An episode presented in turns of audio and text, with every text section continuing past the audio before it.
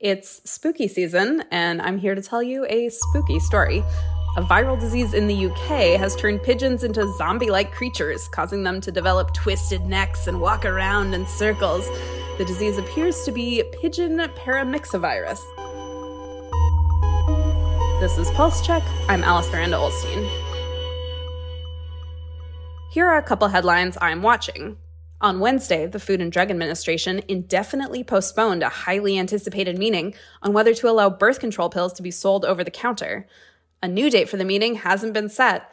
This is important because a lot of women's health experts see no prescription contraception as a key way to prevent unintended pregnancies at a time more states are restricting abortion.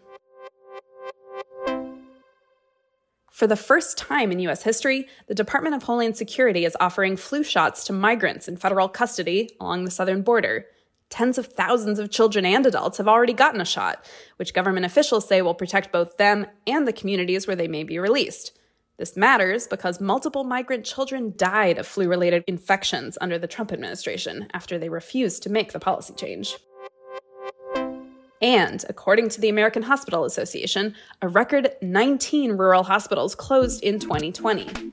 To stop the problem from getting worse, Congress offered a fix to struggling rural hospitals, but that's had mixed reception. My colleague Daniel Payne is here to talk about the big policy change set to take effect this coming January on how rural hospitals get paid. So, Daniel, what is that change and what problem is it trying to address? It's going to allow hospitals to get rid of their inpatient units and just have essentially a freestanding emergency room. It's a way to save money and it's a way to keep more rural hospitals open, particularly as, you know, we've seen a lot of closures in recent years. The COVID funding has stopped that to some extent, but a lot of people are worried that these are going to keep closing and the closures are going to increase over time. So this is sort of a way to stop closures from happening if hospitals can stay open as just a freestanding emergency room. So the idea is better to have just an emergency room than nothing? Exactly. Better an emergency room than a full out closure. But it sounds like a lot of hospitals aren't sure that they want to even take this this offer, this go in this direction. You found a report showing that very few hospitals are ready to go forward with this and adopt the new designation. Why is that?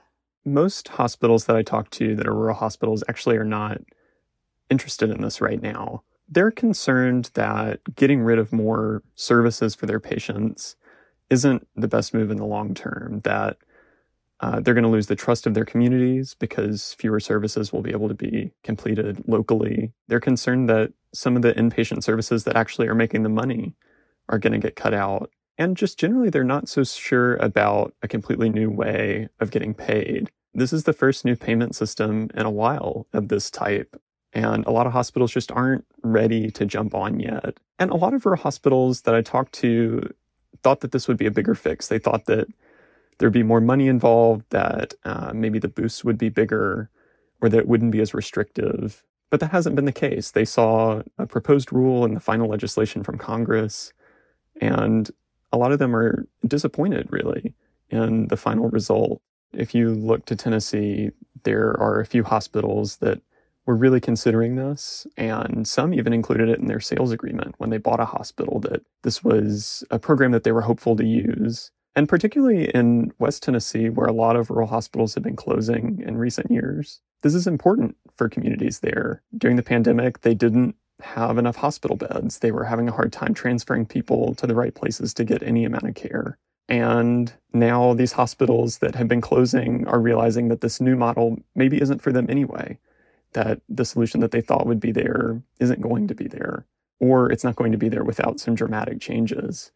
Even for hospitals that are um, going to take on this program, they won't be able to have inpatient beds, which were key during the pandemic. So even for hospitals that are going to take on this new program, it might not be a fix that communities are excited about or enthusiastic about members of Congress have been debating this for years and years. Like you said, rural hospitals all across the country have been going out of business, leaving healthcare deserts behind. This has been a long time coming. So, how are those members of Congress reacting now to the uh, not enthusiastic reception to their their big fix?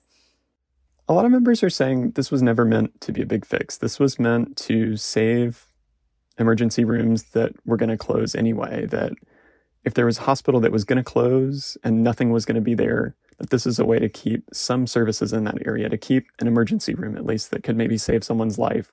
If you ask rural hospitals or hospital associations, they'll say that this was really oversold and the final product is really disappointing. If you ask people on Capitol Hill and even some researchers, they will tell you that this program is going to work exactly as intended. It's going to keep hospitals on the very brink of closure from closing completely to allow them to have some services open. And so, looking ahead to next year, what will you be watching when this goes into effect? Certainly be watching even next week when we get the final rule. A lot of hospitals are going to watch to see exactly what the final details are about this program and what it will entail and whether it'll be right for them. Next year, I'll certainly be watching how many hospitals initially consider taking it up. But some people told me this is a longer term thing to watch than just next year. They said that over time, the program maybe will get adjusted, or maybe hospitals will get more comfortable and figure out a way to do it, or maybe the old systems will get worse and hospitals will be forced to jump onto a new model. So, this is important next week, it's important next year, but it may be important years down the road as well. Well, we're glad you are staying on top of it. Please keep us updated, and thanks so much for talking today. Thanks so much, Alice.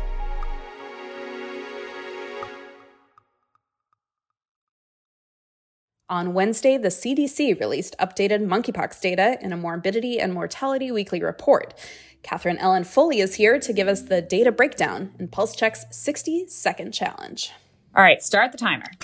So, the CDC was looking at the rates of severe monkeypox cases among people with compromised immune systems. They looked at a case of 57 people who were hospitalized for really severe monkeypox infection. Out of those 57 adults, 47 of them were living with HIV, and only four of those adults were receiving antiviral therapy for their HIV.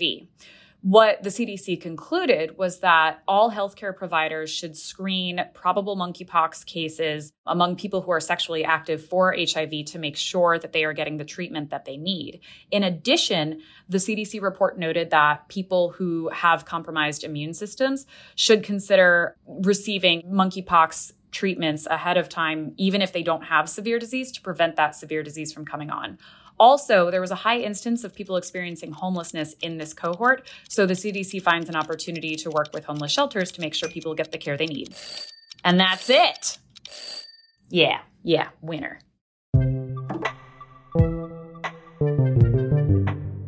And that's our show. Our music is by the mysterious Breakmaster Cylinder. Annie Reese is our producer.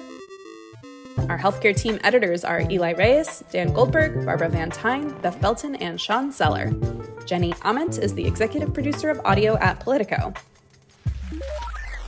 I'm Alice Miranda Ollstein. Subscribe and follow Pulse Check for a new episode every day.